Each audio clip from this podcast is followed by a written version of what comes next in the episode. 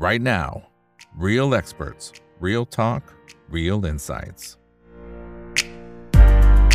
สวัสดีครับ สวัสดีเพื่อนๆนักลงทุนทุกคนนะครับ นี่คือ right now by อีกบรรพททุกเรื่องที่นักลงทุนต้องรู้นะครับ และสำหรับวันนี้เรื่องที่เราต้องรู้คือ มุมมองดีๆนะครับไม่ว่าจะเป็นตลาดหุ้นไทย แล้วก็ตลาดทางฝั่งของต่างประเทศ แล้วก็รวมไปถึงทางฝั่งของคริปโตเคอเรนซีด้วยนะครับ ซึ่งต้องบอกว่าท่านนี้แม่นมาหลายรอบแล้วอยู่เหมือนกันนะครับนี่เปรียบเสมือนกับเป็นพ่อหมอประจำรายการเลยนะครับเพียงแต่ว่าก็จะช่วยในแง่ของการปรับกลยุทธ์ของพวกเราได้ด้วยนะครับถ้าคุณผู้ชมท่านไหนที่เข้ามารับชมตามช่องทางต่างๆ ก็สามารถที่จะกดไลค์กดแชร์นะครับแล้วก็กดติดตามได้นะครับทั้ง Facebook YouTube Twitter แล้วก็ทาง Clubhouse นะครับส่วนท่านไหนที่อยากจะสนับสนช่องทำอีกกับอีกก็ไปที่ YouTube สมัครเป็น Membership ได้เดือนละ 50บาทนะครับเอาละครับสำหรับวันนี้ได้รับเกียรติจากพี่รองครับ คุณธีรศักดิ์ธนวรากุลครับเป็นรองผู้อำนวยการอาวุโส ฝ่ายวิเคราะห์หลักทรัพย์บริษัทหลักทรัพย์ CGS CIMB ประเทศไทยจำกัดนะครับ สวัสดีครับพี่รองครับ สวัสดีครับ สวัสดีครับ คุณอีกแล้วก็คุณผู้ชมทุกท่านครับนี่ครับยกย่องให้เป็นพ่อหมอประจำรายการแล้วนะฮะ เพราะว่าหลายรอบแม่นซะเหลือเกินแม่นเหมือนจับวางคือแม่นไม่ใช่เฉพาะในมุมของทิศทางนะแต่ว่าเป็นครับวันวันด้วยนะ time เขาเรียกอะไรไทม์ไลน์นี่ค่อนข้างจะแม่นเลยทีเดียวนะครับผมอ่าก็แต่ว่าครับ วันเนี้ยสิ่งที่เราจะคุยกันเนี่ยนะฮะก็เป็น December Effect นะครับเอ้ยแต่ปกติเนี่ยเขาจะบอกว่ามันจะมี Santa Claus Rally อะไรไม่ใช่เหรอฮะาคือก่อนจะมีคือก่อนจะมีซานตาคลอสเนี่ยผมเออว่าไอ้แกลบที่ตลาดเนี่ยนะครับในช่วงเดือนธันวา แล้วก็ตลาด ตั้งแต่เดือนเอ่อตุลาที่ผ่านมาที่มันขึ้นมาต่อเนื่องเนี่ยจนถึงเอ่อต้นเดือนธันวาเนี่ยผมว่ามันเป็นจังหวะที่ดีที่นักลงทุนต่างประเทศเนี่ยมันจะมีในเรื่องของการ take profit แล้วก็ปรับอ่า position นะครับที่เรียกว่าโลกันมาทั้งปีนะครับแล้วก็ไปโฟกัสกันว่าในช่วงปีหน้าเนี่ยจะทำอะไรหรือว่าจะ take profit แล้วถือเงินอ่านะครับไป เอ่อเที่ยวนะครับไปพักผ่อนละ แล้วก็จะมาปรับวิวกันอีกทีหนึ่งในต้นปีหน้าว่าเอ๊ะธีมในปีหน้าเนี่ยจะเป็นอย่างไรครับผมอ๋อครับ ในฝั่งของตัวเอ่อตลาดหุ้นนะครับอ่าในในภาพใหญ่นะครับ ก็เอ่อคนเนี่ยจะคาดหวังว่าซานตาคอสจะมานะครับในช่วงเอ่อปลายปีนะครับ แต่ว่าสิ่งที่ ผมอยากให้นักทุนเฝ้าระวัง แล้วก็เอ่อเรียกว่าให้ติดตามตลาดเนี่ยนะครับในช่วงสัปดาห์หน้านะครับจนถึงวันที่ 22 นะครับ ก่อนที่จะมีเอ่อก่อนจะถึงวันคริสต์มาสแล้วกันนะครับ นับง่าย ๆนะครับ เพราะว่าภาพใหญ่เนี่ยสำหรับตัวของเอ่อตลาดหุ้นทางฝั่งสหรัฐนะครับ เราต้องไม่ลืมนะครับว่าภาพอืมใหญ่เนี่ยสำหรับตัวของตลาดหุ้นเอ่อ S&P 500 เนี่ยนะครับ การ เคลื่อนไหวแล้วก็ภาพในระยะยาวนะครับ มันยังเป็นแนวโน้มของการปรับฐานนะครับ ซึ่งมันจะกินเวลาเนี่ยประมาณ 3 ปีนะครับ โดยใช้รูปแบบเดิมในอดีตนะครับ ตั้งแต่ช่วงปี 1990 จนถึงปี 2000 นะครับ ที่ขึ้นมาเป็นลองไซเคิลเลยนะครับ แล้วก็ปรับฐาน 3 ปี นะครับ ในรอบนี้ก็จากปี 2009 นะครับ 2008 ที่ Hamburger Crisis นะครับ แล้วก็วิ่งขึ้นมาต่อเนื่องจนถึงเอ่อเรียกว่าฟองสบู่ในเรื่องของหุ้น tech อะ มันก็แตกนะครับ สิ่งที่ต้องเฝ้าระวังก็คือรอบตรงนี้แหละครับ ที่กำลัง rebound ขึ้นมาเนี่ย ผมกลับมองว่ามันจะเป็นเพียงแค่การดีดกลับ แล้วก็ยังดูเสี่ยงลง ซึ่งการฟื้นตัวเนี่ย ผมเข้าใจว่าน่าจะเป็นทามมิ่งในเรื่องของจุดที่จะ ขึ้นมาตรงนี้นะครับ แล้วก็ถอยลงอืมละลอกหนึ่งนะครับ แล้วก็ดีดกลับแล้วก็ไซด์เวย์นะครับ มันจะเป็นรอยตรงนี้นะครับ ถ้าเราเชื่อว่ารูปแบบเดิมมันยังทำงานได้ แล้วก็มันยังทำงานได้อยู่อ่านะครับ เพราะว่าเราใช้รูปแบบนี้เนี่ยมาตั้งแต่ช่วงต้นปีแล้ว แล้วก็มันยังทำงานได้เนี่ย เรายังไม่จำเป็นต้องเปลี่ยนจนกว่าจะมีการเปลี่ยนแปลงที่มีนัยยะสำคัญ หรือว่ามันมีการเบรกเอาท์ใหญ่ ๆ แต่ตอนเนี้ยสำหรับ S&P 500 เนี่ยยังยึดรูปแบบนี้ เพราะฉะนั้นเราก็วาดภาพอาจจะใช้รูปนี้นะครับ วาดภาพนำไปข้างหน้าว่าเอ๊ะมันยังมีเรื่องของการปรับฐาน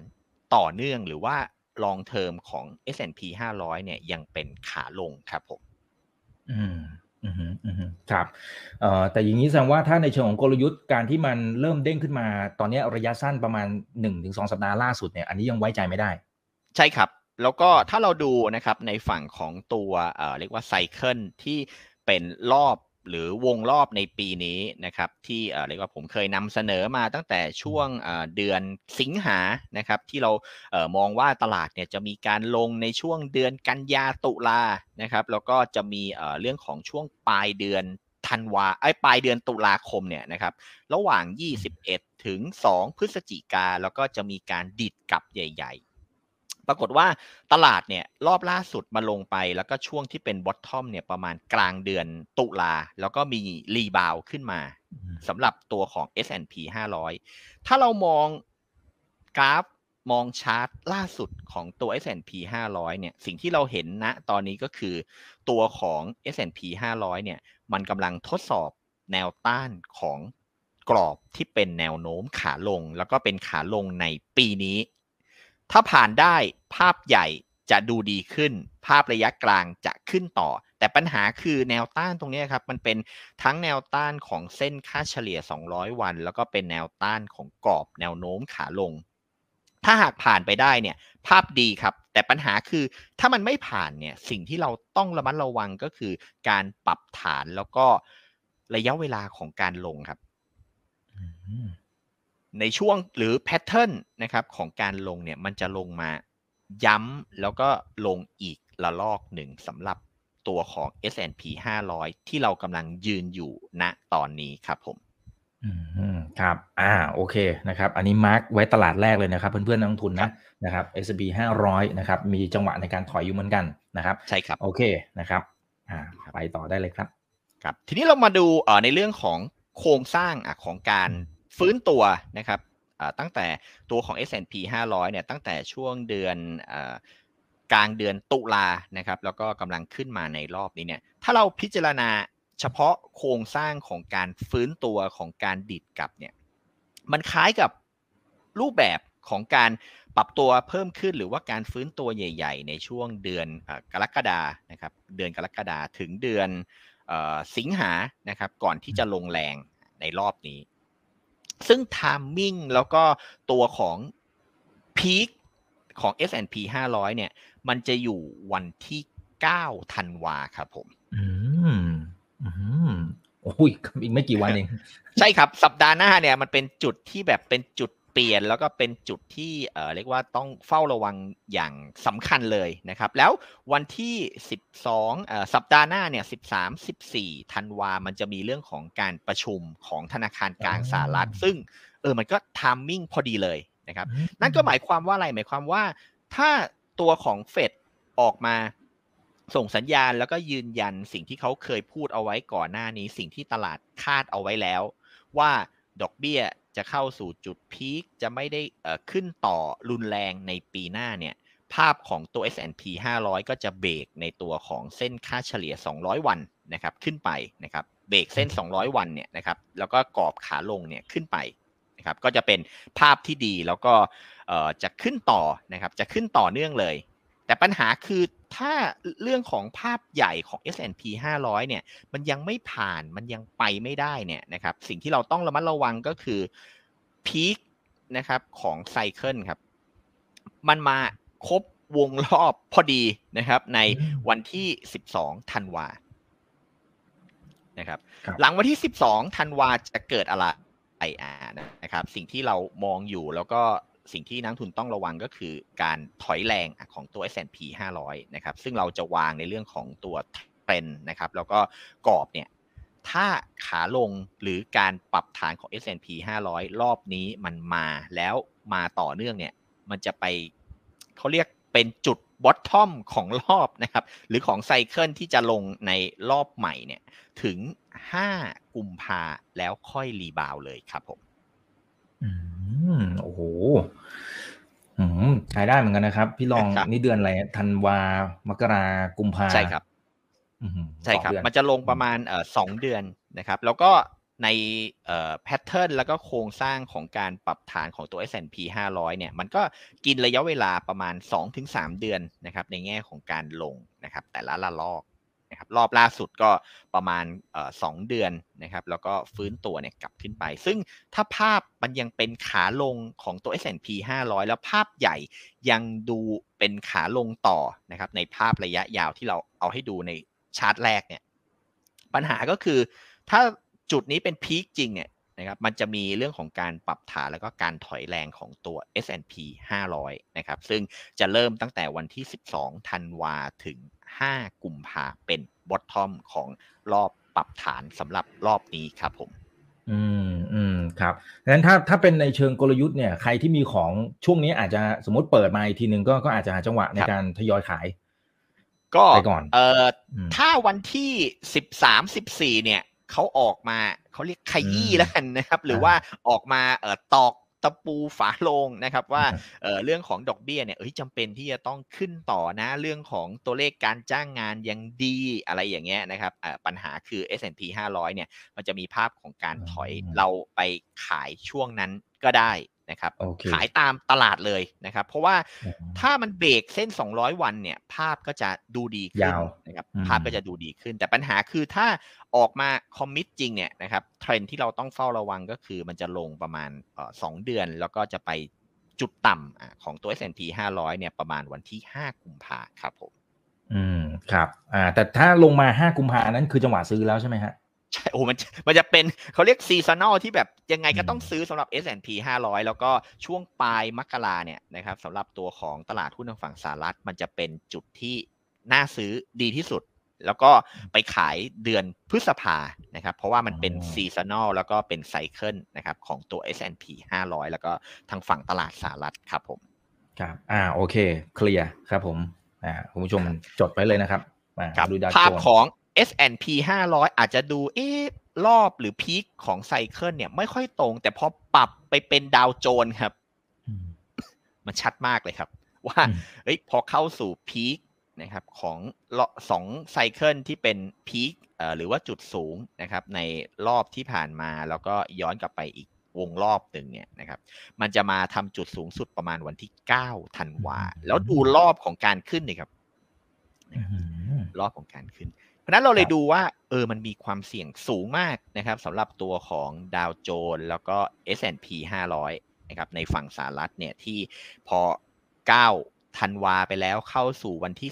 12 13 แล้วก็มีประชุมเฟดด้วยนะครับในสัปดาห์นั้นเนี่ยถ้าตลาดไม่เบรกเส้น 200 วัน โดยเฉพาะตัวของ S&P 500 หรือเบรกกรอบที่เป็นแนวโน้มขาลงเนี่ยมันจะมีการถอยแล้วจะซึมลงนะครับ ไม่น่าจะซึมแล้วครับ ถ้าดูทรงนี้ มันจะมีการถอยแล้วก็กินเวลาอะประมาณ 1 เดือนนะครับ กินเวลาประมาณ 1 เดือนเต็มๆ แล้วก็จะไปเอ่อซึมแล้วก็ sideway แล้วก็ทำจุด bottom อะประมาณวันที่ 5 กุมภานะครับ ตามรูปแบบของตัว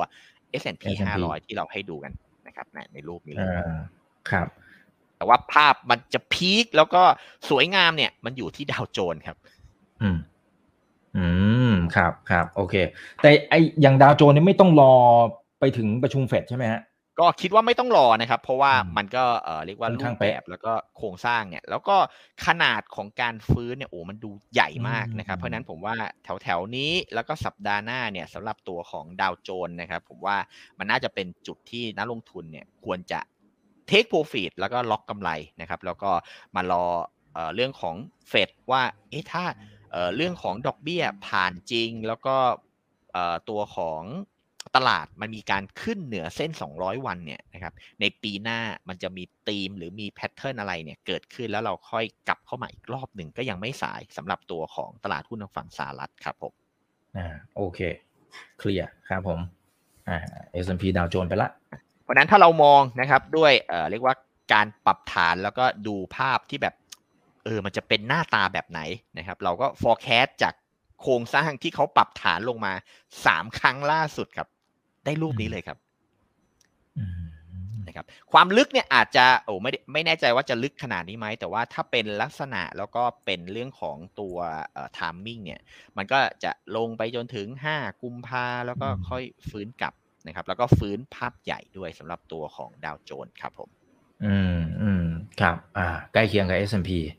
ใช่ครับ เพราะนั้นเรายึดตัวของดาวโจนเนี่ย ผมว่ามันพอเห็นอะไรที่ชัดเจนมาก ๆ นะครับ เมื่อเทียบกับ S&P 500 พอตอนแรกเราดู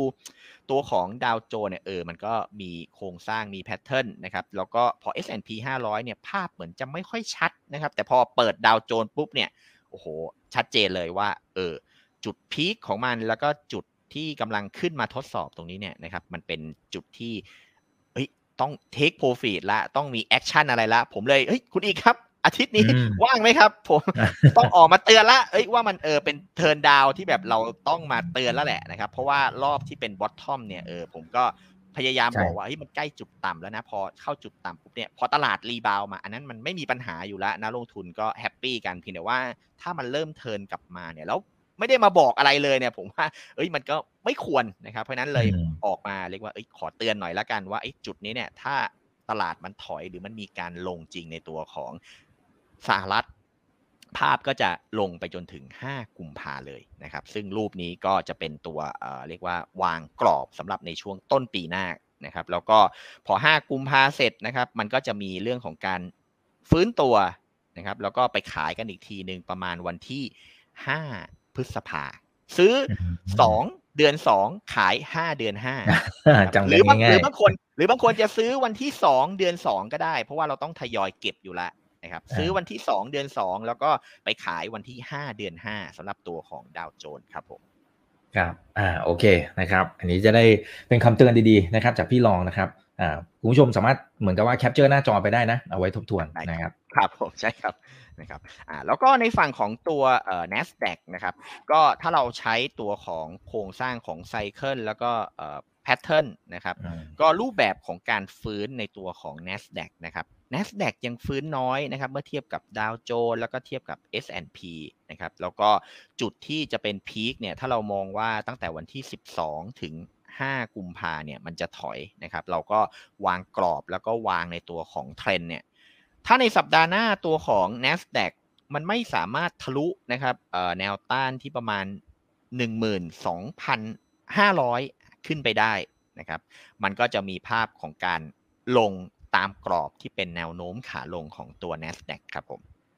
อืม อืมในครูรับปนี้เลยนะครับ เพราะฉะนั้นเราก็ซึ่งทำใช้ใกล้กัน ครับอืมเราก็ใช้แพทเทิร์นของการดิดกลับเนี่ยแหละครับปึ๊บปึ๊บแล้วก็ฟื้นกลับขึ้นไปนะครับ ชุดนี้นะครับ ฟื้นกลับขึ้นไป แต่เป้าของตลาดเนี่ยเขาไปโฟกัสที่ตัวของดาวโจนส์แล้วก็หุ้น Apple นะครับแต่ว่าถ้าเป็นในตัวของ NASDAQ เนี่ยมันฟื้นน้อยนะครับมันฟื้นน้อยแล้วก็ไปฟื้นในหุ้นรายตัว เพราะนั้นมันจะเป็นการฟื้นเพียงแค่หุ้น lead ของเทคหรือหุ้นเทคที่มันมีอนาคตดีมากๆ แล้วก็กำไรมาจริงนะครับ ตรงนั้นเนี่ยผมว่าตลาดเนี่ยเริ่มมองเห็นแล้ว แต่ว่ามันจะมีการถอย ชุดหนึ่งที่เรารอเราอยู่ แล้วถ้ารอบนี้หรือการปรับฐานของตัว NASDAQ มันไม่ทำนิวโลอันนั้นภาพจะดีนะครับ อันนั้นภาพจะดี ตัวของดาวโจนทำนิวโลนะครับ ตัวของ S&P ก็ทำนิวโลนะครับ แต่ว่าเริ่มจะเป็นไซด์เวย์นะครับอะนะครับ แล้วก็แนวต้านสำคัญนะครับของตัว S&P 500 ก็ดูที่ระดับประมาณ 4,001นะครับ ถ้า ภายในสัปดาห์ที่ 12 ถึง12 ถึง 15 เนี่ยนะครับ มันสามารถข้ามระดับ 4,001 ขึ้นไปได้เนี่ยของตัว S&P 500 เนี่ย อันเนี้ยวิวอาจจะต้องกลับมาเปลี่ยนอีกรอบหนึ่ง หรือว่าอาจจะต้องกลับมาเอ่อเรียกว่าขอแก้ในเรื่องของมุมมองนะครับ ว่าเอ๊ะถ้ามันผ่านแบบนี้เนี่ยนะครับ รูปแบบจะเกิดอะไรขึ้น แต่ตอนเนี้ยผมยังยึดในเรื่องของโครงสร้างใหญ่ที่เป็นขาลง นะครับ แล้วก็ภาพใหญ่ก็คือยังลงต่ออะในฝั่งของตัว S&P 500 นะครับ ก็ยึดรูปแบบนี้รอเอาไว้ก่อนครับ อืมอืมครับ โอเค อ่า NASDAQ ด้วยเช่นเดียวกันนะครับ ใช่ครับ อ่า เพราะฉะนั้นก็เฝ้าระวังตั้งแต่วันที่ 12 นะครับ แล้วก็ถ้าเฟดออกมาย้ำแล้วตลาดไม่ทำไฮหรือว่าเริ่มลงเนี่ย อันนั้นเนี่ยนะครับ ลงยาวไปถึง 5 กุมภาเลยครับผม อืม ครับ อ่ารูปโอเครูปเนี้ยทางฝั่งของอเมริกา เคลียร์ใช่ครับ นะครับ นะครับทีนี้เราก็มาดูในตัวของโครงสร้างนะครับอของตัว S&P 500 นะครับพอเรายึดสิ่งที่เคยเกิดขึ้นในอดีตอะเมื่อตัวของฟองสบู่ .com แตกนะครับในช่วงปี 2001 2002 นะครับเราก็เอารูปแบบแล้วก็เอาล่องรอยนะครับในอดีตมาเปรียบเทียบสักนิดหนึ่งว่าการเคลื่อนไหวของตัว S&P 500 ในปีที่เทค แตกอะนะครับหุ้นเทคแตกเนี่ยนะครับเทียบกับ .com แตกนะครับหน้าตาเป็นอย่างไรนะครับ รอบของการลงแล้วก็การดิดกลับนะครับในแง่ของปีนะครับย้อนกลับไปเอ่อ21 ปีนะครับ เอาล่องรอยปี 2000 นะครับถึง 2003 มาเปรียบเทียบตั้งแต่ปี 2001 นะครับอ่านะครับวิ่งไปรอข้างหน้าถึงปี 2024 นะครับ 2024 เลยนะครับอ่าเราก็จะยืนอยู่กับรอยนะครับที่เป็นลักษณะของการจะ sideway ครับสำหรับตัวของ S&P 500 นะครับจะ sideway ครับ เพราะนั้นถ้าเราดูสิ่งที่เคยเกิดขึ้นในอดีตเมื่อเออหลัง ฟองสบู่ .com แตกเทียบกับ tech ที่มันแตกในรอบนี้เนี่ยรอบของการ rebound ของ S&P 500เนี่ยมันเหมือนจะมาถึง timing แล้วแล้วก็จะมีการถอยแรงอะถ้าเราโชคดีนะครับถ้าเราโชคดีตลาดเนี่ยก็จะเป็น sideway นะครับจะเป็น sideway จะไม่ได้เทแบบเหมือนที่ผมชี้เป้าเอาไว้ แต่ปัญหาคือมันใกล้จุดที่จะเป็นจุดสูงสุดแล้วครับถ้าเราเทียบในเรื่องของจุดรีบาว นะครับถ้าโชคดีอะเราก็จะไซด์เวย์แล้วก็ไปบอททอมกันในช่วงเดือนกุมภาซึ่งมันก็จะตรงกับวงรอบที่เป็นลักษณะของการลงในรอบถัดไป แล้วก็จะไปรีบาวกันจนถึงเดือนเมษาแล้วก็หลังจากนั้นก็จะมีเรื่องของการลงแรงๆอีกรอบหนึ่ง แต่เราค่อยมาอัปเดตกันในปีหน้าก็ได้นะครับ แต่ว่าตอนนี้สิ่งที่เราต้องติดตามก็คือเรื่องของตัว S&P 500 แล้วก็การปรับฐานเนี่ยมันจะเกิด ถ้าโชคดีนะครับ เดือนธันวาไม่ได้ถอยแรงแล้วก็เป็นไซด์เวย์เนี่ย ตลาดจะไม่ได้ลงลึกนะครับ ตลาดจะไม่ลงลึก ก็อาจจะเป็นไซด์เวย์มันก็ต้องมีเม็ดเงินไปหาในเรื่องของการลงทุนนะครับ แล้วก็เรื่องของตลาดไหนที่มันจะปรับตัวเพิ่มขึ้นนะครับ เพราะนั้นตัวของ S&P 500 ตลาดหุ้นฝั่งสหรัฐเนี่ยรีบาวมาถึงรอบแล้วน่าเทคโปรฟิตมาก ๆ ครับผม อืมอืมครับ โอเคนะครับ สอดคล้องกันหมดเลยในตัวของ NASDAQ ก็อาจจะมีในเรื่องของการเรียกว่าเคลื่อนไหวที่มันอาจจะฟื้นฟื้นตึงๆ นิดหน่อยอ่าแต่ว่าพอผ่านเข้าไปยังต้นปีหน้านะครับ มันก็ลงต่ออยู่ดีนะครับ ถ้าเราเทียบในเรื่องของการฟื้นตัวนะครับ เพราะฉะนั้นตัวของ NASDAQ เนี่ย ฟื้นตัวน้อย ฟื้นตัวช้ากว่าก็จริง แต่ว่ารูปแบบแล้วก็โครงสร้างของการขึ้นเนี่ย ก็ยังดูไม่แข็งแรงนัก นะครับเพราะฉะนั้นตัวของ NASDAQ ก็เอ่อถ้าโชคดีก็จะเป็นหน้าของการไซด์เวย์แล้วก็เหมือนจะเบรกแนวต้านสำคัญในช่วงเดือนธันวา แล้วไปเฝ้าต้นปีหน้าครับว่าจะรอดหรือไม่รอด เพราะฉะนั้นเนี่ยถ้าเป็นภาพของตัว NASDAQ ในปีหน้า หรือว่าในช่วงเดือนธันวา ก็เป็นซึม แล้วก็เป็นจุดที่น่าเทคมาก ๆสำหรับสัปดาห์หน้านะครับในฝั่งของเทคทางสหรัฐครับผม อืมอืมครับครับโอเคอะนะครับ อันนี้ก็เป็นในตัวของภาพนะครับของตัวตลาดหุ้นทางฝั่งสหรัฐก็คือ ระหว่างวันที่ 12 ธันวาถึง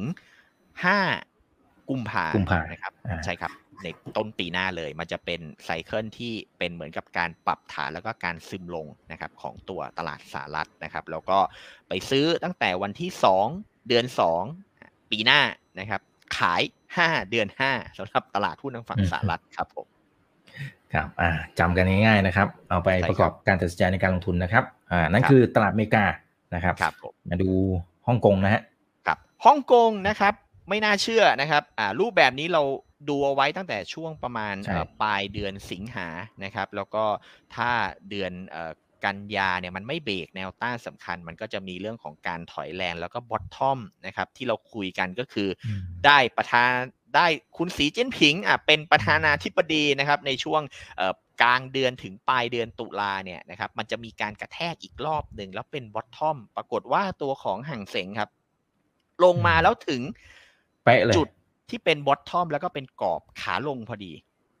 นะครับปัญหาคืออะไรปัญหาคือรอบของการ rebound รอบของการฟื้นเนี่ย tech ทางฮ่องกง มันเหมือนจะมาถึงเป้าที่เป็นแนวต้านสำคัญครับผมอืมนะครับอืมเพราะว่าถ้าเป็นกรอบนะครับในตัวของแนวโน้มขาลงใหญ่ของตัวฮั่งเส็งนะครับ ปรากฏว่าการขึ้นมาทดสอบบริเวณ 1 9 0 0 0 19,500 ไม่เกิน 20,000เนี่ยนะครับมันเป็นการดีดขึ้นมาชนแนวต้านของกรอบแนวโน้มขาลง แล้วถามว่าแนวต้านตรงนี้เนยมีอิทธิพลไหมผมว่ามีอิทธิพลเยอะมาก เพราะว่าแนวรับ ทำงานได้ เพราะฉะนั้นแนวต้านเนี่ยในระยะสั้นมันจะมีนัยยะสำคัญมาก ๆ มันจะไม่มีการเบรกแบบขึ้นไปแล้วถอยอะนะครับ ผมคิดว่าภาพขาลงของตัวฮ่องกง แล้วก็ในตัวของห่างเสงหรือเทคทางจีนเนี่ยจะถูกกดดันอีกรอบหนึ่งแม้ว่าเอ้ยเราจะเริ่มเห็นเอ่อตัวของอะไรนะแจ็คหมาเฮ้ยปรากฏตัวมาแล้วเออเป็นสัญญาณที่ดีเออเริ่มมีเอ่อเรื่องของจีนกำลังจะลุ้นว่าควบคุมโควิด ต่อเนื่องไหมเนี่ยนะครับปัญหาก็คือไอตัวของฮ่องกงเนี่ยสัญญาณนะตอนนี้เนี่ยผมคิดว่าถ้าเบรกได้เนี่ยดีแต่ปัญหาคือเราคิดว่ายังไม่เบรกนะครับมันจะยังเป็นลักษณะของการเคลื่อนไหวภายใต้ขาลงอยู่นะครับเพราะว่ารอบของแนวรับแล้วก็การดีดกลับเนี่ยมันมีนัยยะสำคัญ แล้วก็มันเข้าใกล้แนวต้านสำคัญ เพราะฉะนั้น ห่างเสงในสัปดาห์หน้า โดยเฉพาะในช่วงเดือนธันวาเนี่ยผมว่าต้องเฝ้าระวังละอาจจะมีเรื่องของการออกมาตรการอะไรระหว่างจีนกับสหรัฐเนี่ยเพิ่มเติมหรือเปล่านะครับ มันก็จะกระทบกับกลุ่มเทคหรือว่าหุ้นเทคโนโลยีทางฝั่งจีนนะครับ ตรงนั้นเนี่ยผมว่ามีนัยยะสำคัญมาก ๆนะครับ เพราะนั้นถ้าห่างเสงไม่ทะลุ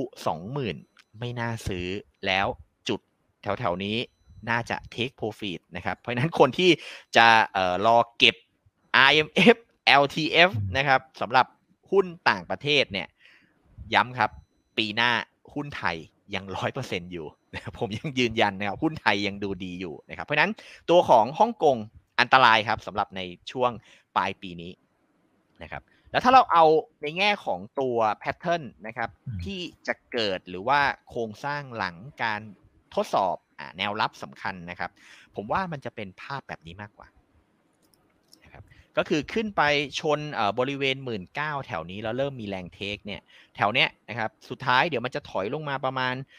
หมื่นเจ็ดหรือหมื่นหกอีกรอบหนึ่งแล้วก็เป็นไซด์เวย์ครับสำหรับตัวของห่างเสงยังไม่ใช่ขาขึ้น น่าจะมีการถอยลงมาแล้วก็ปรับฐานก่อนนะครับ แล้วก็ดูว่าในช่วงต้นปีหน้าเนี่ยเอาอย่างไรสำหรับตัวของฮั่งเส็งครับผม อืมอืมครับ โอเค แต่แต่อย่างนี้มัน time เขาเรียก time timeline เนี่ยคือมองคล้ายๆ ฝั่งอเมริกาด้วยไหมครับ ว่าเรารอฝั่งของเฟดเอาให้มันชัดๆก่อนหรือว่าหรือว่าอันนี้มีโอกาสไปก่อนฮะอ่าถ้าเป็นในตัวของอ่าถ้าเป็นในตัวของฮั่งเส็งนะครับ เราก็ย้อนกลับไปดูเอ่อในสมัยที่ฟองสบู่ .com แตกอ่าปีเนี้ยเราโชคดีก็คือ พอเราเจอในตัวของรอยที่มันเคยเกิดขึ้นในอดีตเนี่ย เราก็จับมา ภาพแล้วก็จับมาดูในเรื่องของแพทเทิร์นได้เลยนะครับ เมื่อกี้หรือก่อนหน้านี้ผมเอาตลาดหุ้นทางฝั่งสหรัฐเนี่ยเทียบกับปี 2000เอ่อ2000 ถึง 2003 นะครับ ผมก็เอาตัวของห่างเสงในปี 2021 เนี่ยนะครับมาเปรียบเทียบก็คือtech แตกเทียบกับ bubble แตกมันเกิดอะไร ปรากฏว่าตอนนี้ฮั่งเส็งนะครับ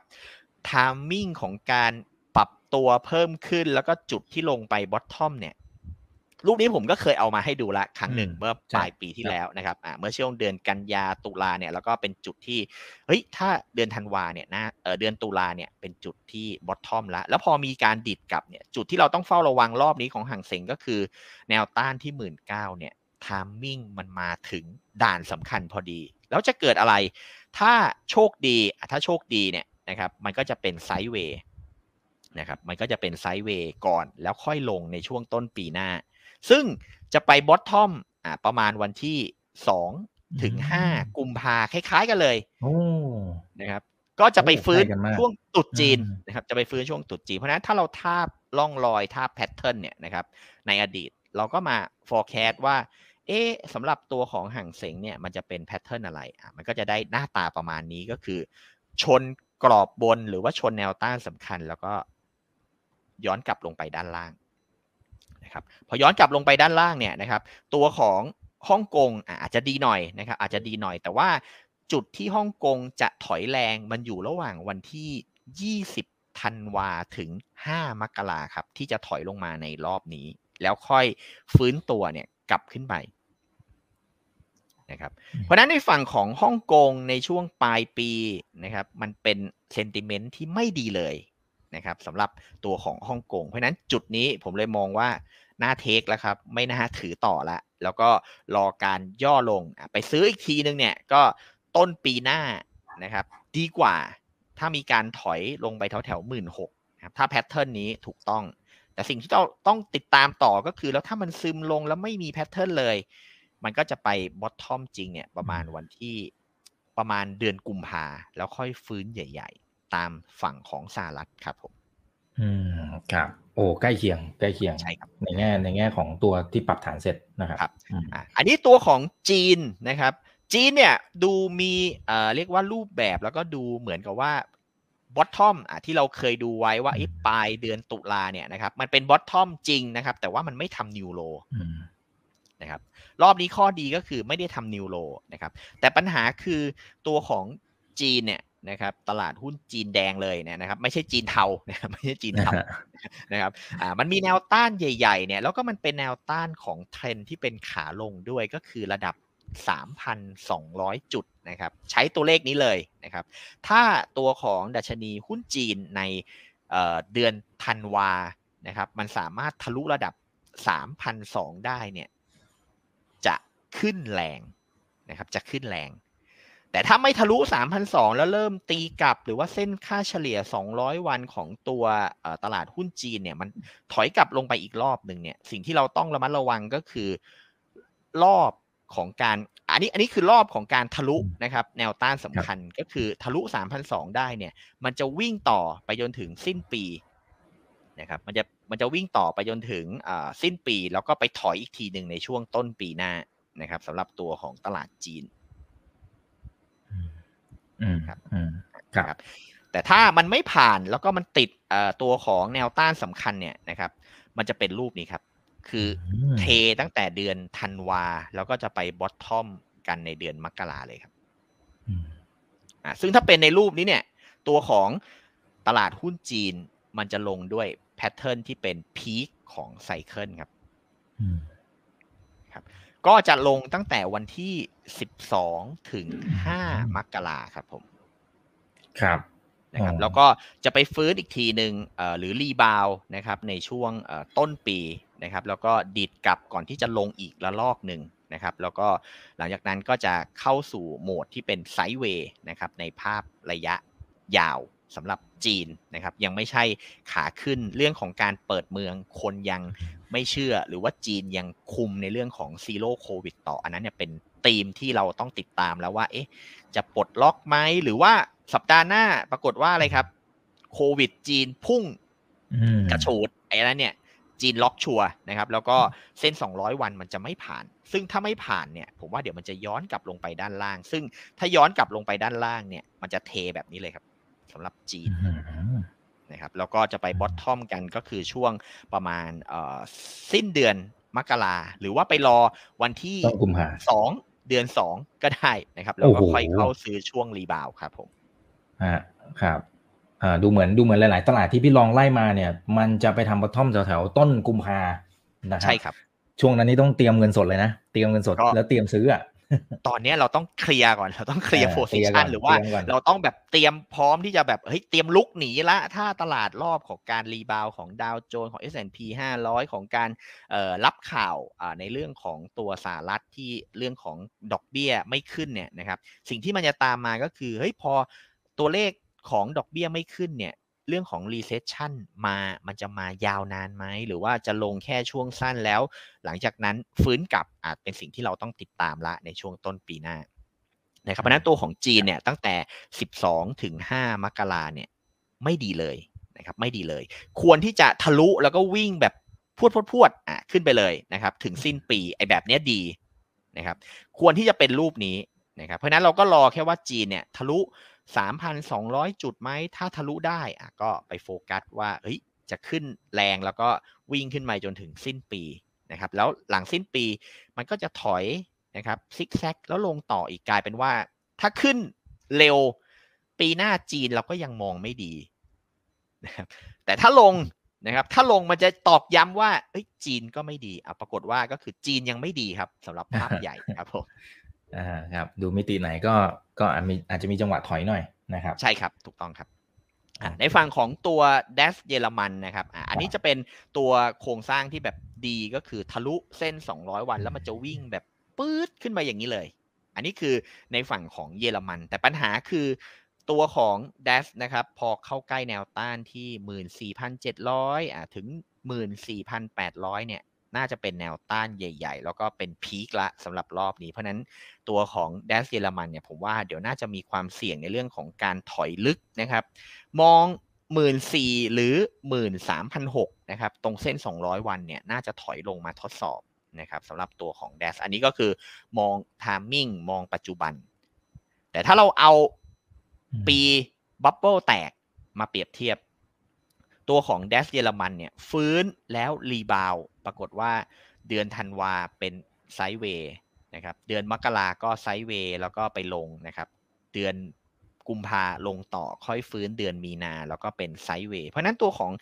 d ด s หรือว่าตลาดหุ้นเยอรมันทางฝั่งยุโรปเนี่ยนะครับผมว่าภาพที่เราต้องติดตามก็คือรีบาวมาถึงแนวต้านสำคัญ ฟื้นมาทดสอบแนวต้านสำคัญละโอกาสไปต่อยากครับ น่าจะเป็นจุดเทคโปรฟิตเช่นกันสำหรับตัวของยุโรปครับผม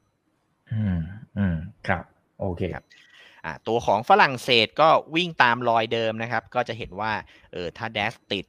ฝรั่งเศสจะติดไหมปรากฏว่ารอบ rebound ครับ ใกล้เคียงกัน เพราะนั้นก็จะเป็น sideway นะครับ ไปจนถึงเดือนกุมภาแล้วก็ค่อยฟื้นกลับนะครับ ปรากฏว่าสหรัฐยุโรป จีนไม่ดีเลยนะครับ ในช่วงต้นปีหน้า ในฝั่งของญี่ปุ่นครับ ปรากฏว่าญี่ปุ่นรอบของการ rebound แล้วก็รอบของการฟื้นเนี่ย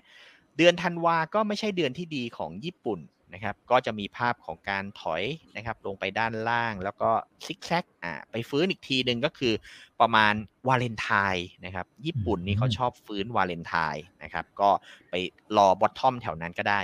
นะครับ อันนี้ก็คือเอารอบหรือ cycle ที่เคยเกิดหลังฟองสบู่ .com แตกมาเทียบกับ tech แตกในรอบนี้นะครับ ที่ตัวของอินเดียครับอินเดียนี่ถือว่าเป็นจุดที่แบบ peak มากๆนะครับแล้วก็ถือว่าเป็นตลาดที่ทำ new high แล้วก็ขึ้นแรงนะครับปรากฏว่าในฝั่งของตัวอินเดียครับ timing หรือว่าจุดสูงสุดของ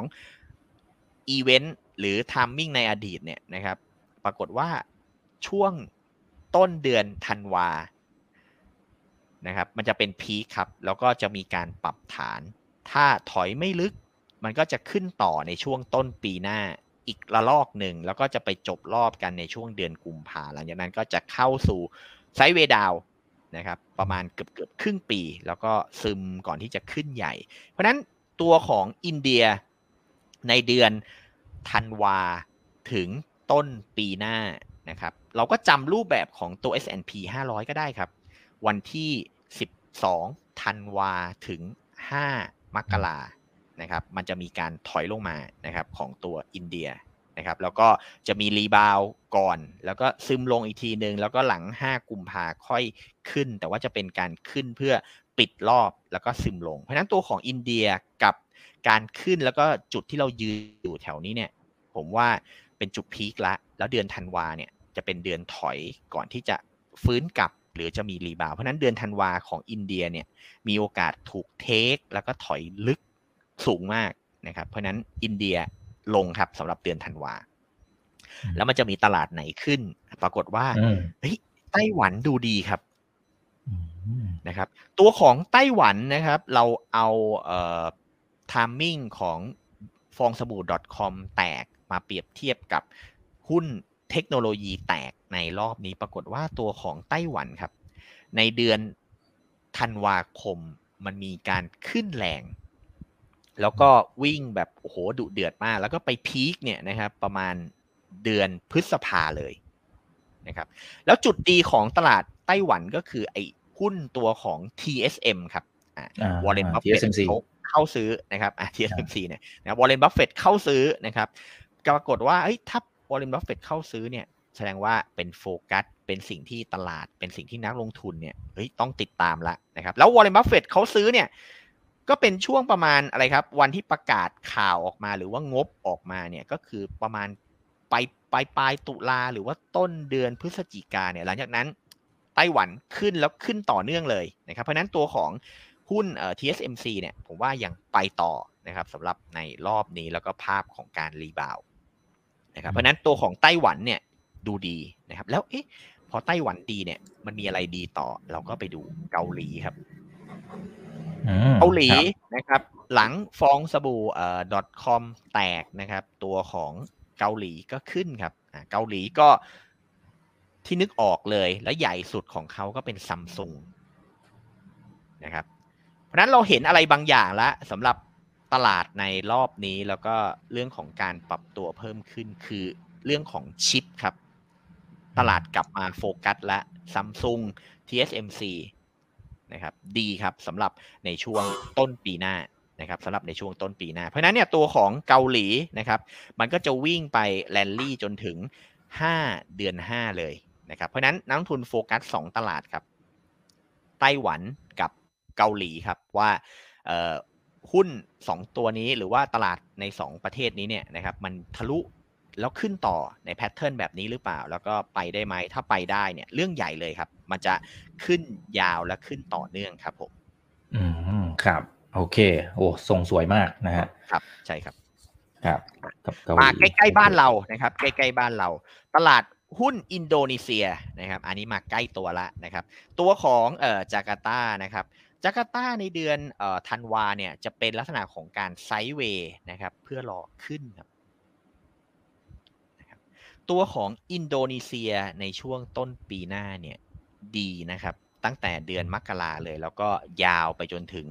พฤษภาครับอืมนะครับ อันนี้อินโดนีเซียนะครับครับอะฟิลิปปินส์ได้ไหมอะฟิลิปปินส์ก็อาจจะยังมีเอ่อเรียกว่ารูปแบบหรือว่า timing เนี่ยต้องเฝ้านิดหนึ่งนะครับ ว่าเอ๊ะถอยลงมารอบนี้เนี่ยมันจะเป็นซิกแซกแล้วก็จะไปขึ้นอีกทีหนึ่งในช่วงต้นปีหรือเปล่า ถ้าขึ้นในช่วงต้นปี ตัวของฟิลิปปินส์เนี่ยจะวิ่งนำ แล้วก็วิ่งไปได้ถึงเดือนมีนาหลังจากนั้นก็จะเป็นไซด์เวย์นะครับ ในรูปนี้นะครับไซด์เวย์ตามแพทเทิร์นนี้อะนะครับ แต่ว่าตอนเนี้ยโฟกัสที่อินโดแล้วนะครับเอ้ยเป้าใหญ่สำหรับปีหน้าเนี่ยนะครับ จะเป็นรูปนี้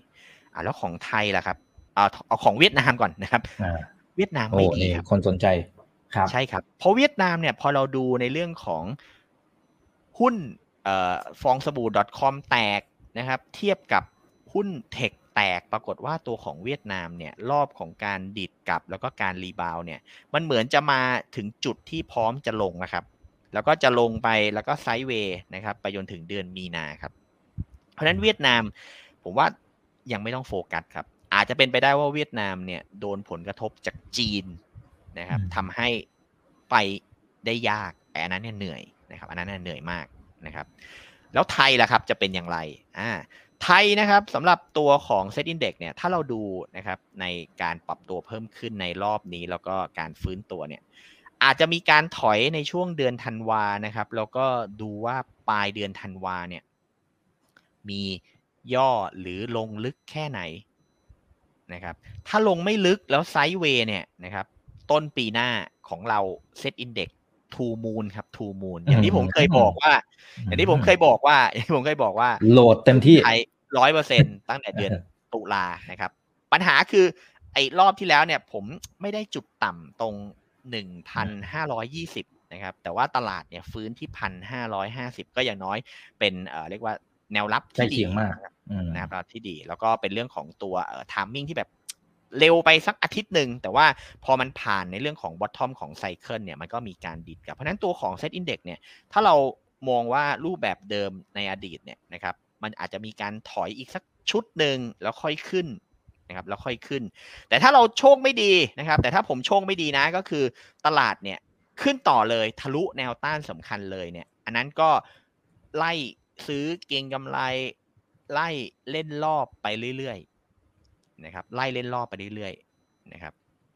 ไล่เล่นรอบไปเรื่อยเพราะอะไรนะครับเพราะว่าตัวของ Set Index ครับในตอนนี้เนี่ยถ้าเราดูในเรื่องของพีคนะครับของไซเคิลเนี่ยนะครับ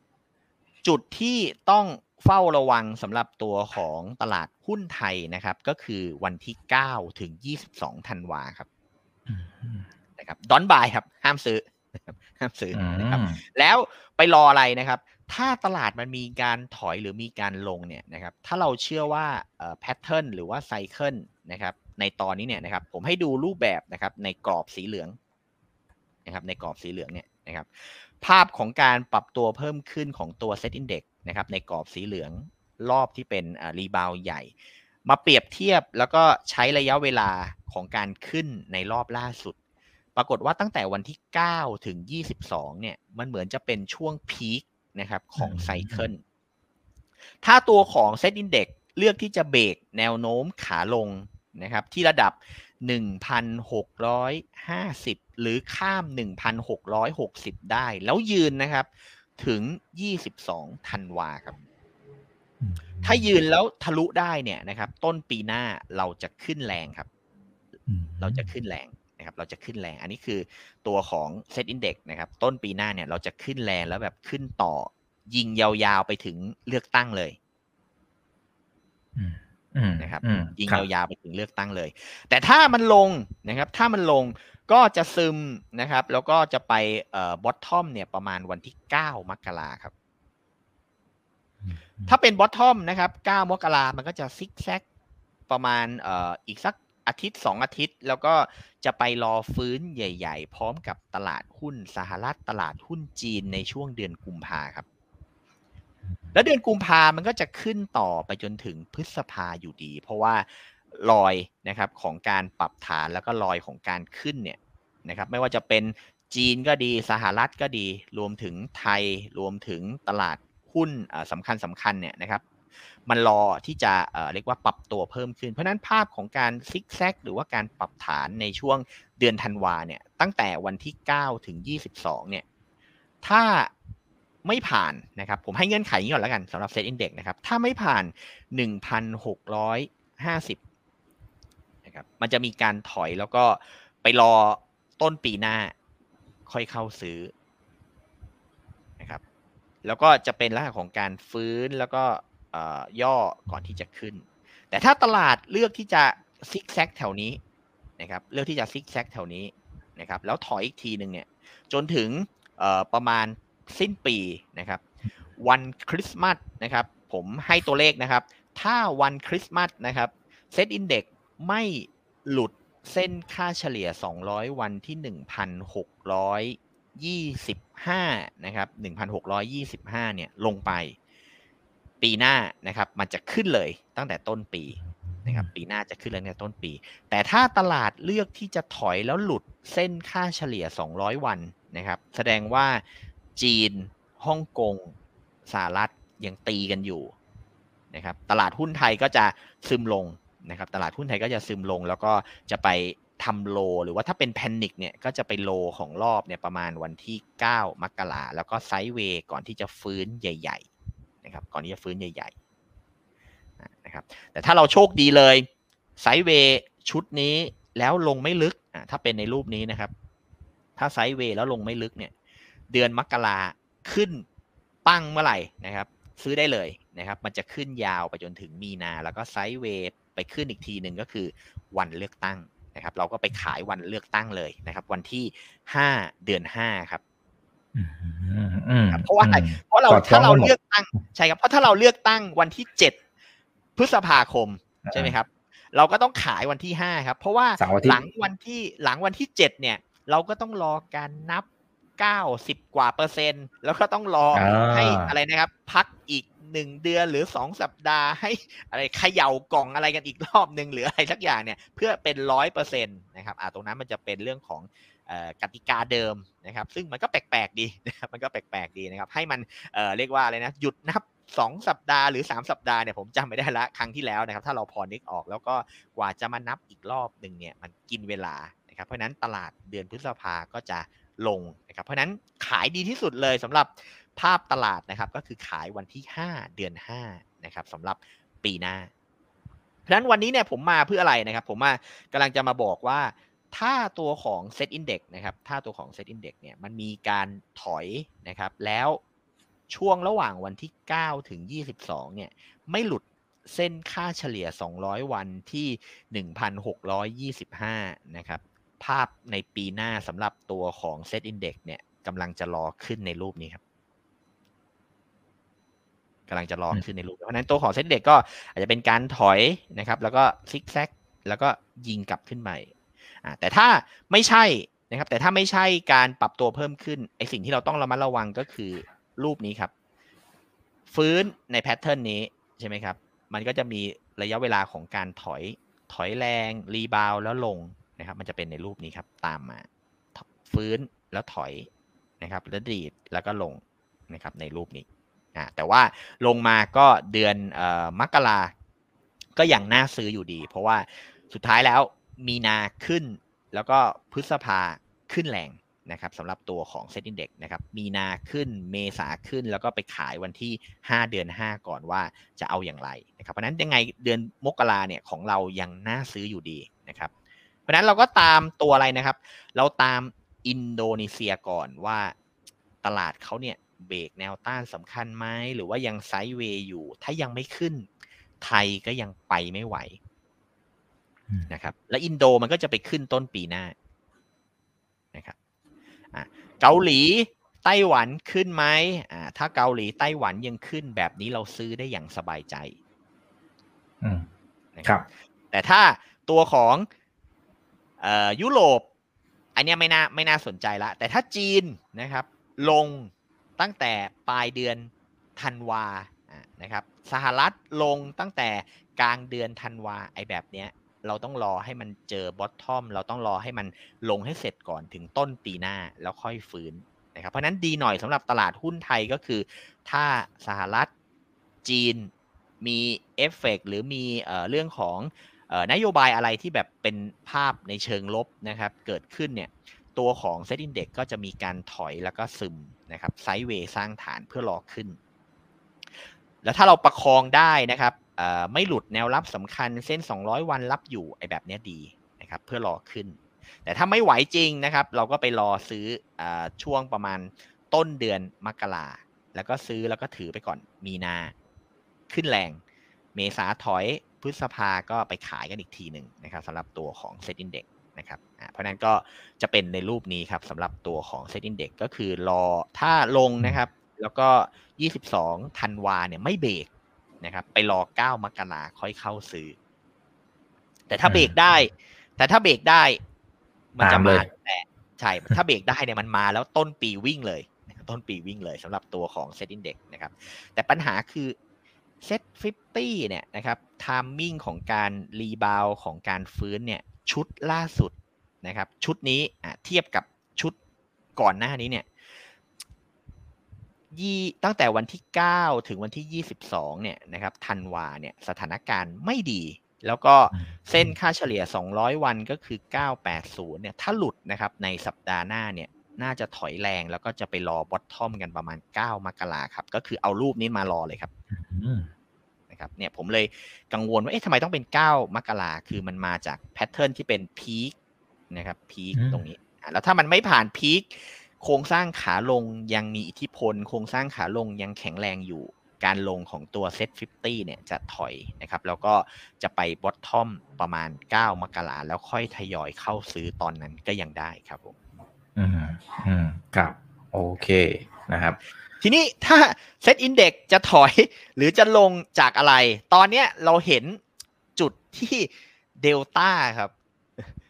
เดลต้ามันขึ้นมาแล้วก็ขึ้นแบบโอ้โห ไม่บรรยะจุดพลุบรรยังเลย ใช่ครับ อ่า ปัญหาของเดลต้าก็คือแนวต้านที่บริเวณ 790 ถึง 800 ในสัปดาห์หน้าเนี่ย ถ้าไม่เบรกแล้วก็เริ่มซิกแซกนะครับ หรือว่ามีแรงเทคลงไปเอ่อ750 เนี่ย สิ่งที่นักลงทุนต้องระวังก็คือรอบของการปรับตัวเพิ่มขึ้นนะครับ ในชุดนี้ของตัวเดลต้าเนี่ย เหมือนกับว่ามันจะมาชนด่านสำคัญนะครับ แล้วถ้าเดลต้าไม่ไป ถ้าเดลต้าไม่ไป เอ้ยมันก็อาจจะมีการถอยแรงนะครับ อาจจะมีการถอยแรงในช่วงปลายปีนี้ถึงต้นปีหน้านะครับ เพราะฉะนั้นเดลต้าเนี่ยจะเป็นตัวที่ control SET Index แล้วว่าจะไปไม่ไปนะครับ แล้วเดลต้าปรากฏว่าอะไรครับ ต้นปีหน้าคำนวณเข้า SET50 อีกนะครับ ถ้าตัวของเดลต้ามันโดนทุบในช่วงต้นปีหน้าเนี่ยก็เละนะครับ นะครับก็เละอีกนะครับ เพราะฉะนั้นครับตัวของเดลต้าเนี่ยมันเป็นหัวเลี้ยวหัวต่อสำคัญว่าจะทะลุด่านสำคัญไหมหรือว่าถอยชั่วคราวนะครับ แล้วถ้าเราเอาเดลต้าไปเทียบกับสมัยฟองสบู่ .com แตกนะครับอะนะครับเดลต้าเนี่ยไปเทียบกับสมัยฟองสบู่ .com แตกนะครับอะนะครับเนี่ยในรูปนี้ครับ ภาพของการถอยของตัวเดลต้าเนี่ยนะครับ มันจะถอยแล้วก็จะsideway นะครับ จะ sideway ไปถึง ต้นเดือนมกราแล้วจุดพลุอีกรอบหนึ่งครับ ถ้าเดลต้าเลือกทะลุด่านสำคัญที่ 800 แล้วจะวิ่งไป 1,000 จริง ๆ เนี่ยนะครับ เดลต้าจะไปขึ้นในช่วงต้นปีหน้าครับ ในรูปนี้อะเพราะฉะนั้นตอนนี้เราจะเจอกับอะไร เราเจอกับเดลต้าช่วงที่มันสะบัดครับ zigzag sideway แปดร้อยลงไปเจ็ดร้อยแล้ว rebound เจ็ดร้อยห้าสิบหรือแปดร้อยแล้วก็sideway แถวเนี้ยจนถึงต้นปีหน้า แล้วถ้าเลือกซิกแซกขึ้นนะครับเลือกซิกแซกขึ้นเดลต้าก็จะวิ่งไปจนถึง สิ้นเดือนมีนานะครับแสดงว่าเดลต้าอาจจะมีสี่หลักเลยนะครับ แต่ถ้าไม่ใช่แต่ถ้าไม่ใช่นะครับ ถ้าไม่ใช่ถ้าไม่ไป ถ้าไม่ไปเดลต้าจะถูก take profit แล้วก็ซิกแซกแล้วรอลงนะครับ จะเป็นรอยในรูปนี้ เพราะฉะนั้นตัวของเดลต้าเนี่ย ตอนนี้กลายเป็นตัวแม่สำหรับ ตลาดหุ้นไทยไปแล้วนะครับว่าจะเอาขึ้นหรือเอาลงนะครับ จะเอาภาพให้มันดูดีไหมจะเอาตลาดให้มันดูแข็งแรงหรือเปล่านะครับ แต่ว่าถ้าดูเดลต้าแล้วดูฮาน่าแล้วเนี่ยทำไมมันถึงจะเป็นกลุ่มที่ดี เพราะเราดูเห็นแล้วว่าชิปกับอิเล็กทรอนิกส์มันเหมือนจะมีเรื่องของสงครามเทคโนโลยีเนี่ยเข้ามานะครับ เพราะว่าไต้หวันกับ เกาหลีนะครับที่เราว่าไปก็คือ TSMC กับตัวของซัมซุงที่เป็นลีดของไต้หวันกับเกาหลีเนี่ยมันพร้อมที่จะเล่นเราก็โอ้มีลีดของเทคโนโลยีเหมือนกันนี่แต่เป็นเดลต้านะครับก็จะเป็นลักษณะของการที่ถ้าเบรกนะครับ 800 หรือว่า 795 ได้เนี่ยนะครับในสัปดาห์หน้าหรือว่าปรับฐานแล้วไม่หลุด 700 เนี่ยตัวของเดลต้าจะสวยมากนะครับในช่วงต้นปีหน้าก็คือทะลุพันไปเลย แต่ถ้าไม่ใช่ปรับฐานแรงนะครับ มันจะเกิดรูปนี้ครับ ก็คือซิกแซกสักพักหนึ่งแล้วก็ไปลง อันนี้อันตราย อันนี้อันตรายนะครับเพราะนั้นครับ เราก็ดูฮาน่าครับฮาน่าก็จะเป็นซิกแซกแล้วก็ไปขึ้นอีกทีหนึ่งมกราแล้วก็ตัวของ KCE กับน่าสนใจ เพราะว่ารอบนี้แลกกาด นะครับแต่ว่าจะมาน่าสนใจในช่วงต้นปีหน้า ก็คือถ้าตลาดถอยหรือว่าซึมนะครับ KCE เนี่ยจะเป็นตัวที่น่าซื้อครับ เพราะว่าเดือนมกรานะครับถึงมีนาจะเป็นช่วงที่เขาเนี่ยขึ้นแรงนะครับแล้วถ้าของเราถอยของเราซึมนะครับ ก็เก็บแบงก์กรุงเทพครับ เพราะว่าแบงก์กรุงเทพจะขึ้นในช่วงต้นปีหน้านะครับ SCB ก็เตรียมที่จะขึ้นในช่วงต้นปีหน้าเหมือนกัน นะครับ ITD ครับอ่านะครับปีหน้าก็เป็นปีที่ดีของเขานะครับ กลุ่มก่อสร้างนะครับ กลุ่มก่อสร้าง เพราะนั้นเนี่ย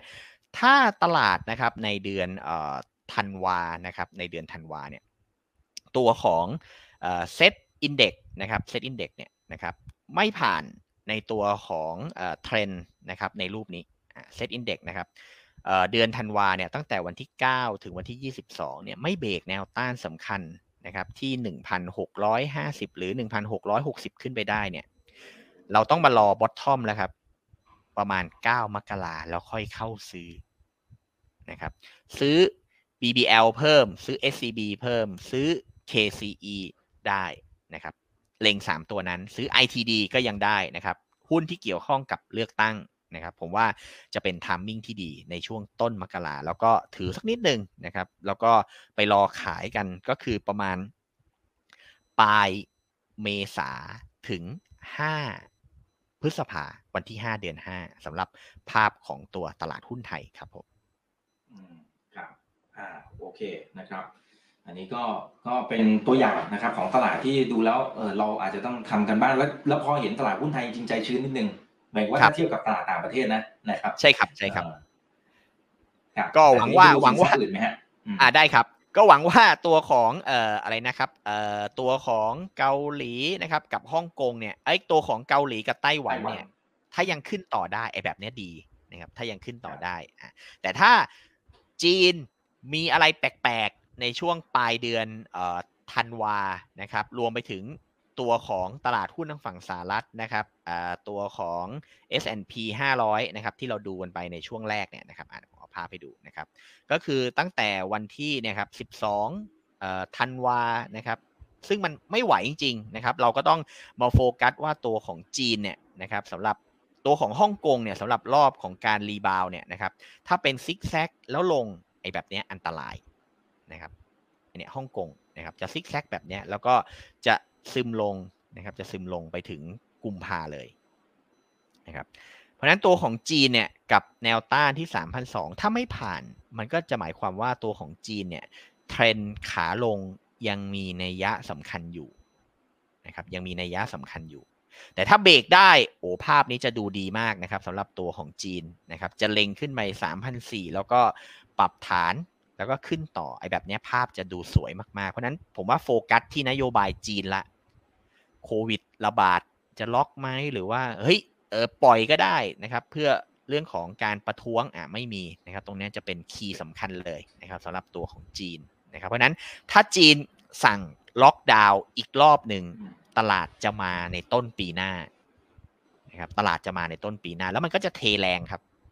จะเทแรง แต่ถ้าจีนเลือกที่จะเปิดนะครับ แล้วหุ้นขึ้นด้วยอะนะครับ หุ้นจีนเนี่ยขึ้นด้วย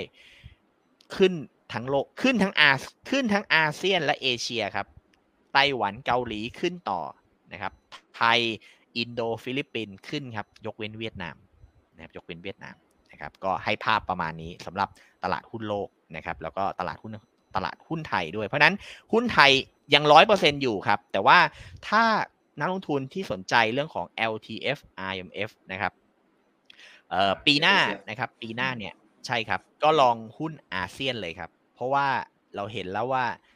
อินโดนีเซียนะครับ เหมือนจะเป็น lead นะครับ เหมือนจะเป็น lead นะครับ ฟิลิปปินส์ก็ไม่ได้แย่ แถมยังมีไทยด้วยนะครับ เพราะนั้นไทยผมเชื่อว่าก็ยังดีอยู่ในปีหน้า แต่ว่าจะดีถึงเลือกตั้ง แล้วหลังจากนั้นเราก็ปรับพอร์ตสวิตพอร์ตกันอีกรอบหนึ่งแล้วกันนะครับ เพราะนั้นถ้าจะซื้อ LTF RMF นะครับ ไม่หุ้นไทยอะก็ไปซื้ออาเซียน นะครับเน้นไปที่อินโดนีเซียกองไหนมีอินโดเยอะๆลองสอบถามดูนะครับผมว่าน่าจะเป็นคีย์ที่ดีสำหรับในช่วงปลายปีนี้นะครับแล้วก็สินทรัพย์อื่นๆนะครับอ่าในปีหน้านะครับในปีหน้าเนี่ยราคาน้ำมันครับ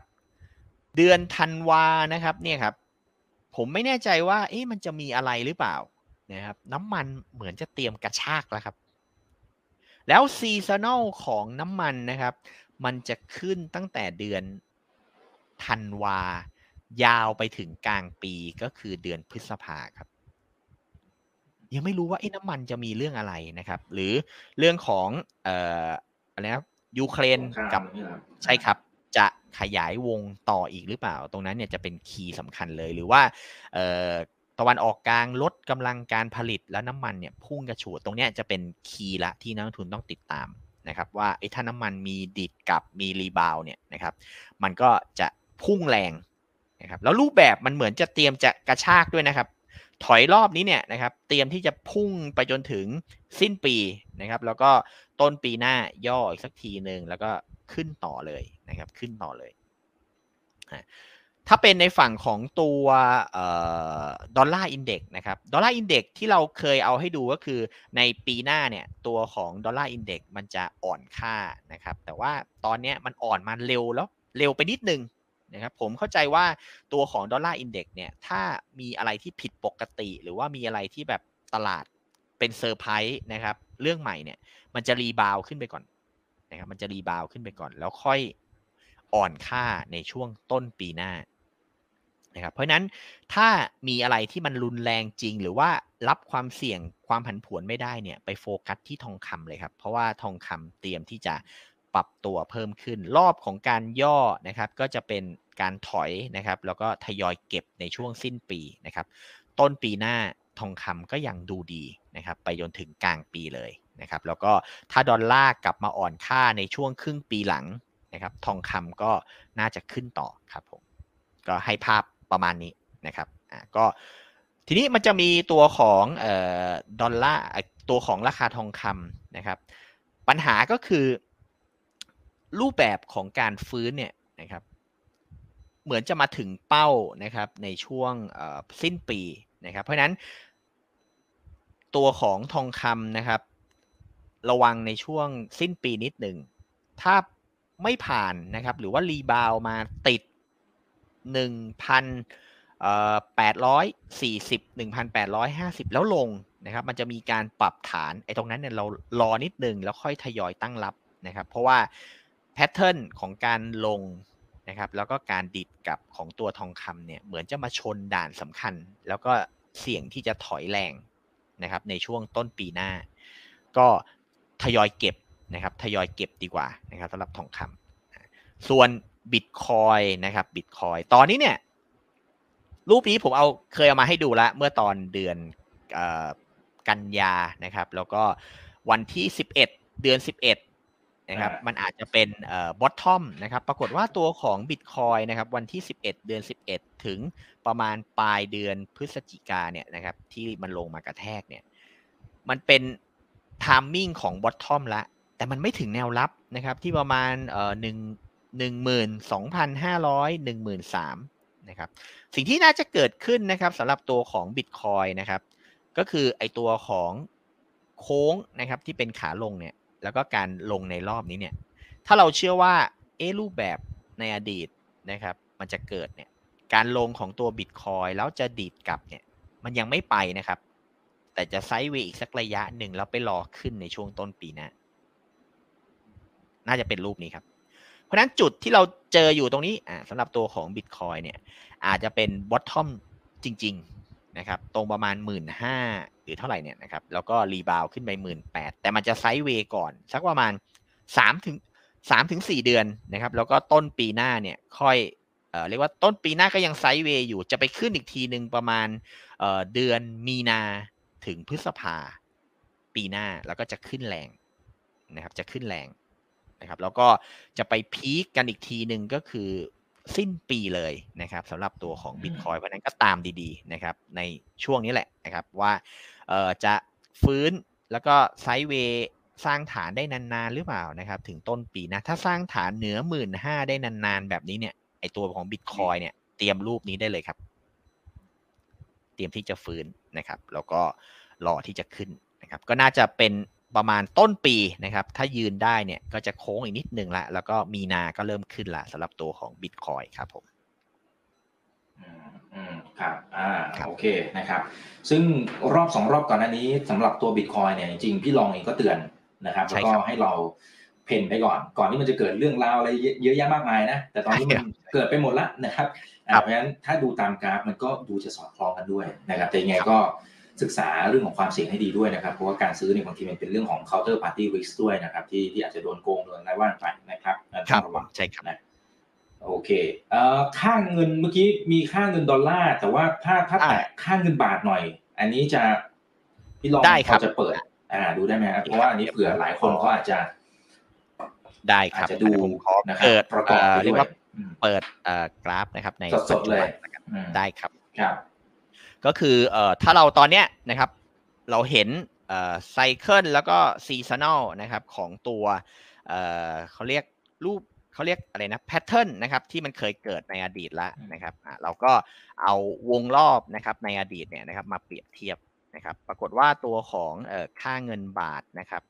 เอ่อในตอนนี้อะนะครับมันมีภาพของการแข็งค่านะครับ แต่ว่ามันแข็งค่าจนถึงต้นเดือนนะครับแล้วก็จะดิดกลับก่อนนะครับจะดิดกลับแรงชุดนี้อะแล้วก็ซิกแซกก่อนที่จะมาแข่งค่าใหญ่ ๆ อีกทีหนึ่งเนี่ยประมาณเดือนเอ่อเมษา นะครับ แล้วก็ตรงนั้นเนี่ยนะครับ ถ้าย้อนกลับไปในช่วงออฟองสบู่ .com แตกเนี่ยนะครับไอเรื่องของโฟล์เนี่ยนะครับมันเข้ามาแรงมากๆนะครับในช่วงเเดือนพฤษภานะครับเพราะนั้นถ้าเราเชื่อว่าเอ๊รูปแบบเดิมในอดีตเนี่ยมันอาจจะเเรียกว่าชี้วัดหรือว่านำพานะครับในสิ่งที่จะเกิดขึ้นในอนาคตนะครับ หลังเลือกตั้งนะครับหลังเลือกตั้งถ้าภาพของรัฐบาลชัดเจนหรือว่ามีอะไรที่แบบดูดีนะครับดูดีเนี่ยโฟทะลักนะครับโฟจะทะลักแรงมากๆ แล้วบาทจะแข็งแบบดุมากๆนะครับบาทจะแข็งแบบดุมากๆ ไอตอนนั้นเนี่ยหุ้นจะพุ่งกระฉูดเลยครับ หุ้นจะพุ่งกระฉูดเลยครับอ่าถ้าลองเทียบเป็น SET Index นะครับก็จะเป็นลักษณะของการเอ่อขึ้น ต่ออีกชุดหนึ่งหลังเลือกตั้งนะครับ แต่ปัญหาคือพอหลังเลือกตั้งเสร็จแล้วเนี่ยมันมาได้ถึงกลางมิถุนานะครับ กลางมิถุนาก็อาจจะเป็นการขึ้นไปเพื่อปิดรอบขึ้นไปเพื่อจบรอบก็ได้ แต่ว่าเราค่อยมาอัปเดตกันอีกทีหนึ่งก็ได้นะครับ เพราะนั้นเนี่ยจุดที่เราสนใจนะครับสำหรับวันนี้ก็คือระหว่างวันที่ 9 ธันวานะครับ ระหว่างวันที่ 9 ธันวาถึง 29 นะครับ ธันวาสำหรับตัวของตลาดหุ้นไทยเนี่ยรอดูก่อนนะครับว่ารอดหรือไม่รอดนะครับถ้ารอดในฝั่งของตัว Set Index นะครับก็เตรียมที่จะทะลุด่านสำคัญทะลุไซเคิลที่เป็นขาลงแล้วนะครับก็จะวิ่งขึ้นไปนะครับแล้วก็ขึ้นแรงเลย แต่ถ้าไม่ใช่นะครับถ้าไม่ใช่ให้จับตาจีนครับว่าจะมีนโยบายคง Zero COVID ต่อไหม ถ้าคง Zero COVID ต่อแล้วหุ้นจีนลง ไอแบบนี้เราจะมารอซื้อกันในวันที่ 9 มกราปีหน้านะครับแล้วก็ไปขายเดือนออมีนาเมษาก่อนก็ได้นะครับ หรือถ้าจะลันเทนยาวๆ ก็ไปขายวันเลือกตั้ง ถ้าไม่อยากรับความเสี่ยงนะครับ ขาย 5 เดือน 5 พอ 5 เดือน 5 เสร็จ เราก็มานั่งดูฟอร์มรัฐบาลดูตัวของ คอรมอแล้วว่าจับคู่กันได้ไหมหรือว่าจะมีแท็กติกอะไรเอ่อสำคัญหรือเปล่านะครับถ้าดีนะครับถ้าดีจริงเนี่ยโฟลเข้าปุ๊บเนี่ยนะครับหุ้นจะขึ้นต่ออีกชุดหนึ่งเลยนะครับเพราะว่าเม็ดเงินมันรอทะลักเข้ามา ถ้าดูจากไซเคิลนะครับที่เป็นเรื่องของตัวค่าเงินบาทนะครับในชุดนี้อืมนะครับหลังเลือกตั้งครับนะหลังเลือกตั้งเนี่ยนะครับมันมาเร็วแล้วมาแรงด้วยนะครับ เดือนเดียวนะครับ เดือนเดียวแล้วแบบโอ้ทะลักแรงมากเพราะฉะนั้นมันอาจจะเป็นภาพของการวิ่งแบบดุมากๆเลยร้อยหรือสองร้อยจุดภายในหนึ่งเดือนไม่แน่นะครับ หลังเลือกตั้งหรือว่าหลังเห็นคอรมออะไรที่แบบมันชัดเจนนะครับ แต่ว่ามันต้องเห็นการจับคู่เห็นขั้วทางการเมืองก่อนครับผมอืมครับอ่าโอเคนะครับ เดี๋ยวขออีกสักสอง sector แล้วกันที่มันวิ่งแรงก่อนหน้านี้นะครับนะฮะได้ครับสุดท้ายละนะฮะเอ่อ ตัวเช่น property ครับผมครับ property นะครับ หลายตัวหลายคนพยายามจะบอกอู้มันไปผูกโยงกับการเมืองอะไรหรือเปล่านะนะฮะแต่ก็ถือว่าขึ้นมาแรงหลายตัวเลย property เนี่ยครับ ดูรูปนี้รอได้เลยไหมครับ ดูรูปนี้รอได้เลยไหมครับ property ครับมาทั้งเซกเตอร์ครับอืม property มาทั้งเซกเตอร์ครับ มาจิกครับโอเคโอเคซิริอ่า SC ครับ ซื้อไปได้เลยครับ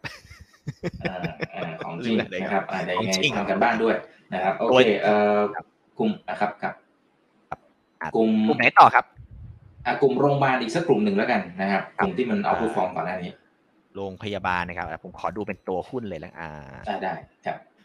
รงพยาบาลเอ่อถ้าเป็น BDMs ก็จะเป็นไซด์เวย์นะครับ อาจจะแบบไม่ได้แบบโดดเด่นมากๆนะ เพราะฉะนั้นผมว่า property เนี่ยสวยจริงสำหรับต้นปีหน้าอืมแล้วก็แบงค์นะครับได้นะครับ กลุ่มแบงค์เนี่ยโอเคเลยนะครับโอ้ครับเนี่ยครับสำหรับแบงค์เนี่ยครับชุดเนี่ยมันเตรียมอืมรอขึ้นอยู่อืมนะครับเพราะฉะนั้นถ้าถอยนะครับ ถ้าถอยแล้วซึมลงนะครับ ก็ไปรอซื้อกลุ่มแบงค์เนี่ยประมาณเอ่อต้น ประมาณกลางเดือนมกรานะครับ แล้วก็มันจะวิ่งขึ้นไปนะครับ ได้แล้วก็ถือยาวๆไปถึงเลือกตั้งเลยก็ได้ครับผมอืมครับ อ่า โอเค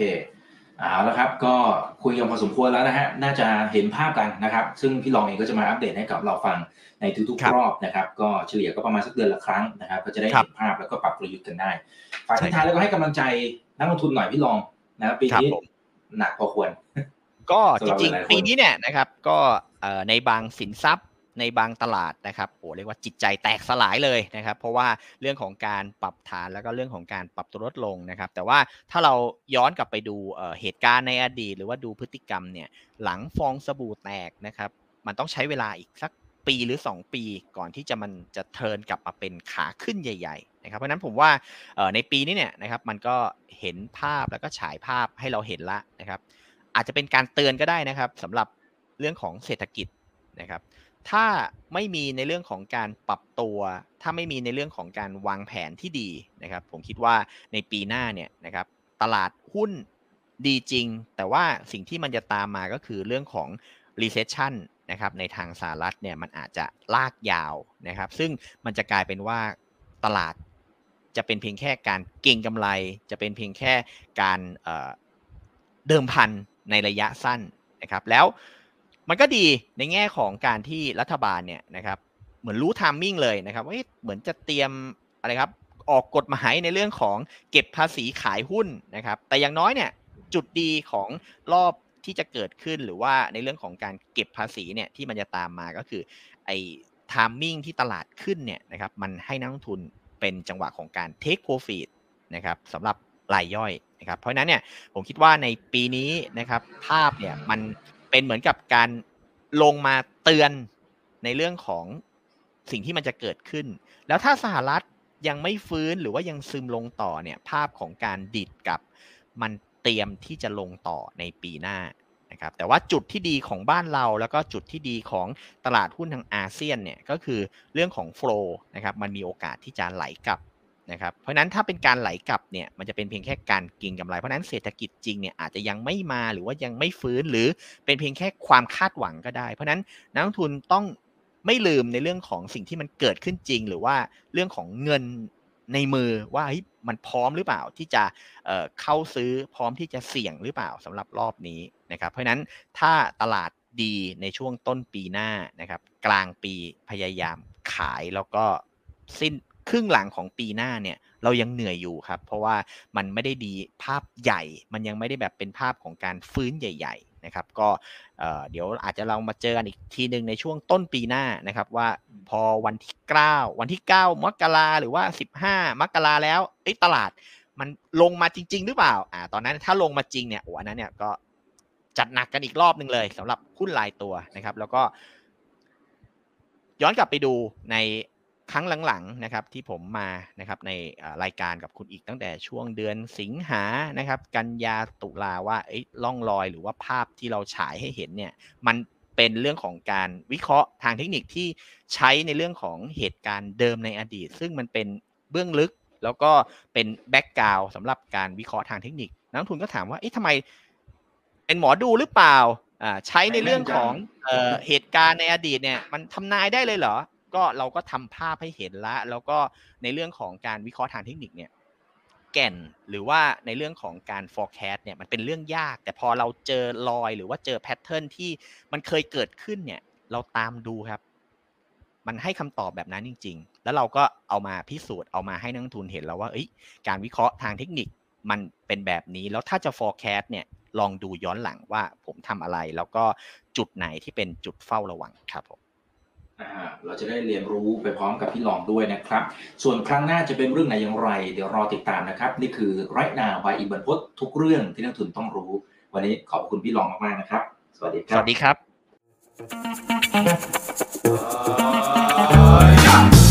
ถ้าชื่นชอบคอนเทนต์แบบนี้อย่าลืมกดติดตามช่องทางอื่นๆด้วยนะครับไม่ว่าจะเป็น Facebook, YouTube, Line Official, Instagram และ Twitter จะได้ไม่พลาดการวิเคราะห์และมุมมองเศรษฐกิจ และการลงทุนดีๆ แบบนี้ครับ อย่าลืมนะครับว่าเริ่มต้นวันนี้ดีที่สุด ขอให้ทุกท่านโชคดี และมีอิสรภาพในการใช้ชีวิต ผมอีกบรรพธนาเพิ่มสุขครับ